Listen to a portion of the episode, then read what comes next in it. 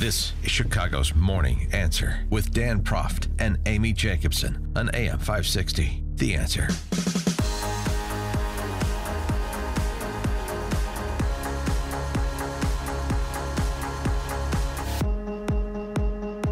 Good morning, Dan and Amy.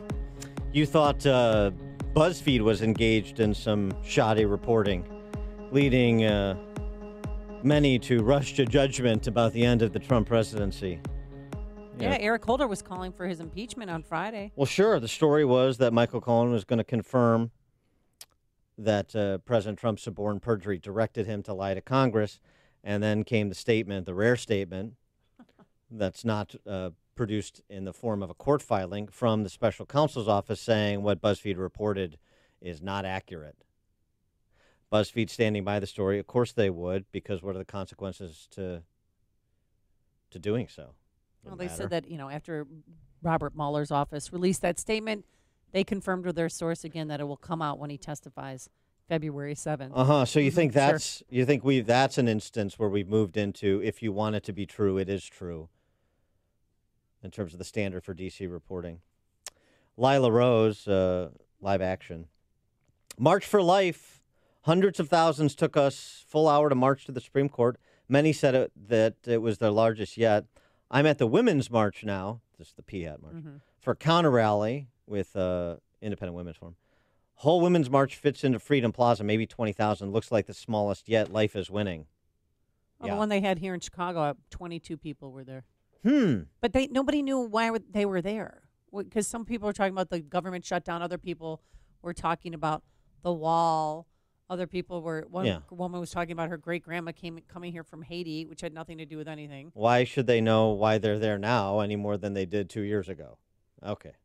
Uh, so uh, you can't report on life winning. You can't report on the disparate crowd sizes of the March for Life versus the P HATs. So you take some video of uh, Catholic schoolboys confronting, or as it turns out, to borrow from Paul Harvey, and now you know the rest of the story, being confronted by leftist protesters while waiting for their bus after having participated in the life, the March for Life. And you turn this into a national, international story of young people who are Catholic, who are privileged, or Christian, mm-hmm. or pro-life, wearing MAGA hats. That is necessarily the modern-day Ku Klux Klan. And that's what the story has become. Well, it's this group of Black Hebrew Israelites. Have you ever heard of them? They're very vile, and they were shouting things at those kids. Yes, the, the Black Hebrews is the name of the organization, and this is how it actually started before you got to the Native Americans, uh, Nathan Phillips and his friend. This is um, what uh, the Black Hebrews, this is their name, were shouting at the kids waiting for their bus.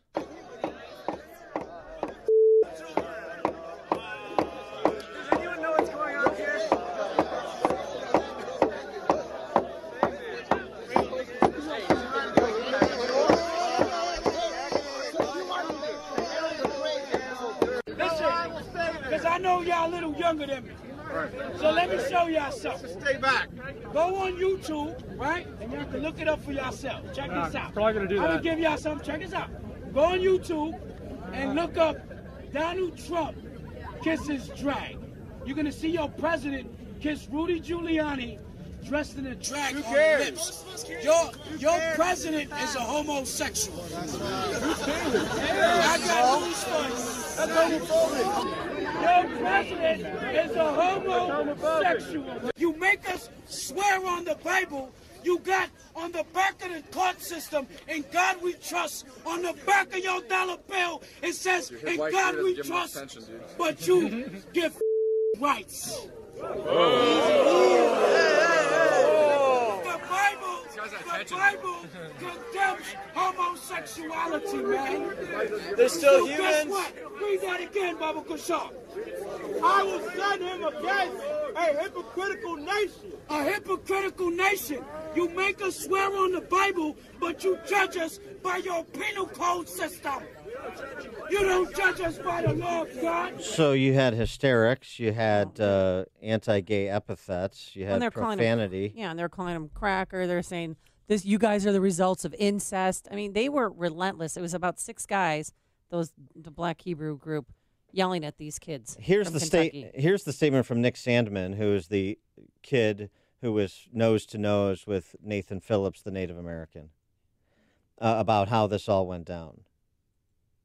When we arrived, we noticed four African-American protesters who were also on the steps of the Lincoln Memorial. I'm not sure what they were protesting. I did not interact with them. I did hear them direct derogatory insults at our school group.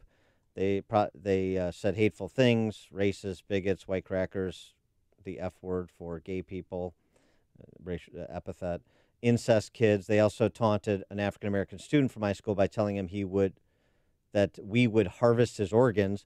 I had no idea what that insult means, but we it was startling to hear. So they asked for permission, according to Sandmann, from their chaperones to start their school chants to drown out the Black Hebrew protesters. Yeah. And if you watch the entire video, you can see in that everyone's dancing, and then and then and then these other Native Americans, Nathan Phillips and a couple of his friends, come over beating his drum, yeah, and walk up to Nick Sandmann. So says Nick Sandmann, we hadn't previously noticed them. They approached our group. They had drums and were accompanied by at least one person with a camera. Began to play his drum as he waded into the crowd, which parted for him. I didn't see anyone try to block his path. He locked eyes with me, approached me, coming with inches in my face. He played his drum the entire time he was in my face.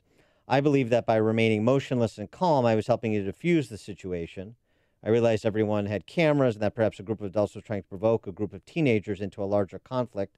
I said a silent prayer that the situation would not get out of hand.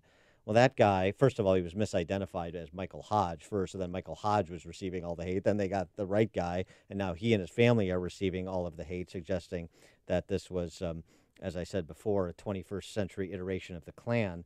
And now, because only the first snippet was played, of you hear students chanting and you see the nose-to-nose confrontation between this teenager and this Native American gentleman.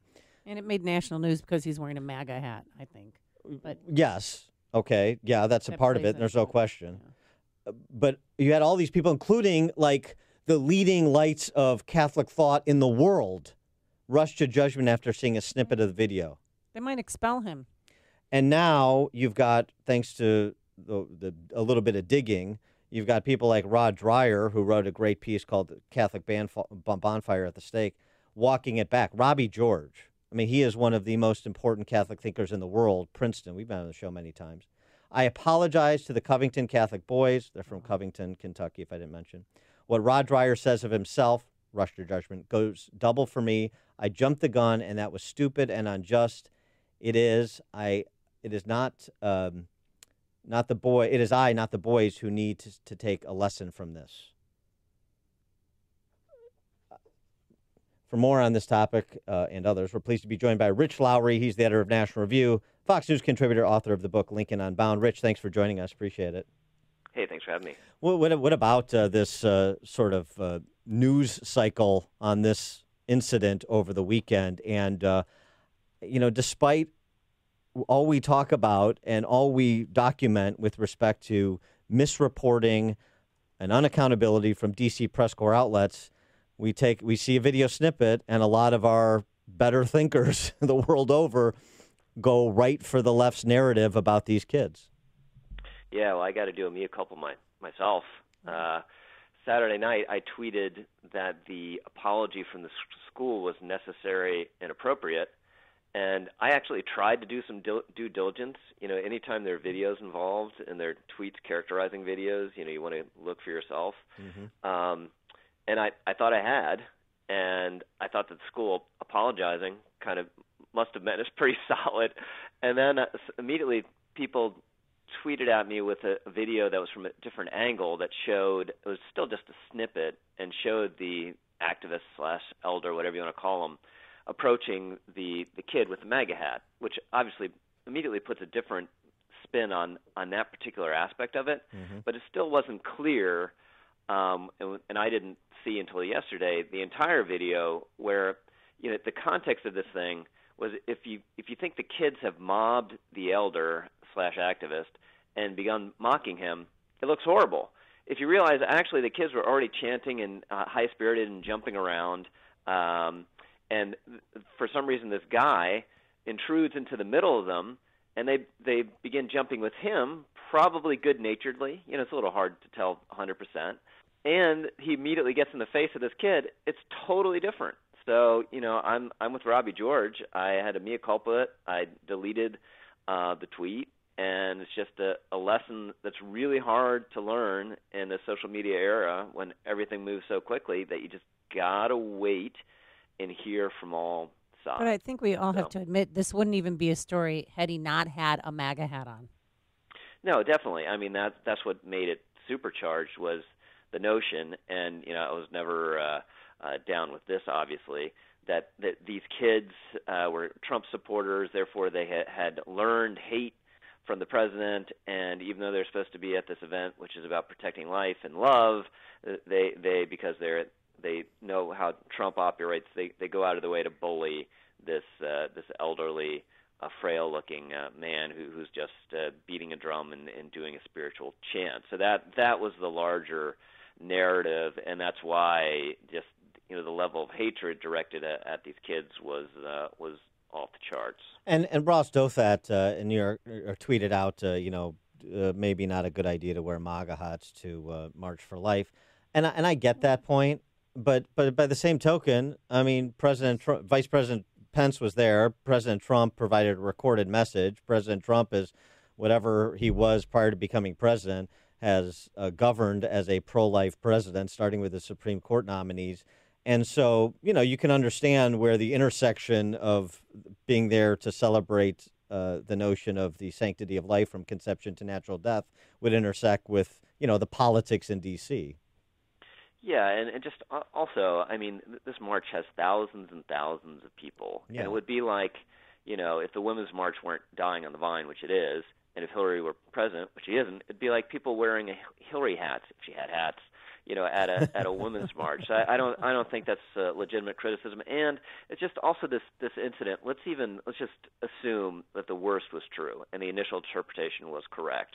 This is still like um, would have been an extremely minor incident that in the era prior to social media, no one would have known about or cared about. You know, it would have been an act of rudeness that you know lasted ten minutes, and the country wouldn't have known, and things would have been fine. But in the era of social media, just everything is magnified. So these kids who are just waiting there for uh, uh, uh, their bus and to meet meet you know the the adults in their group and are being harangued by these uh, crazy uh, Black Hebrews. There's a group of them in, in New York. You'll see occasionally too, and all, all you can do is just sort of gawk and, and walk away. But you're sixteen year old. You've never seen from Tennessee. You've never seen something like this. You're being you know called these terrible things by these crazy people, and then all of a sudden you're just like a national sensation, you know. And all you've done is just like five minutes of your life. All of a sudden are magnified, and people want to destroy you on the basis of it. So.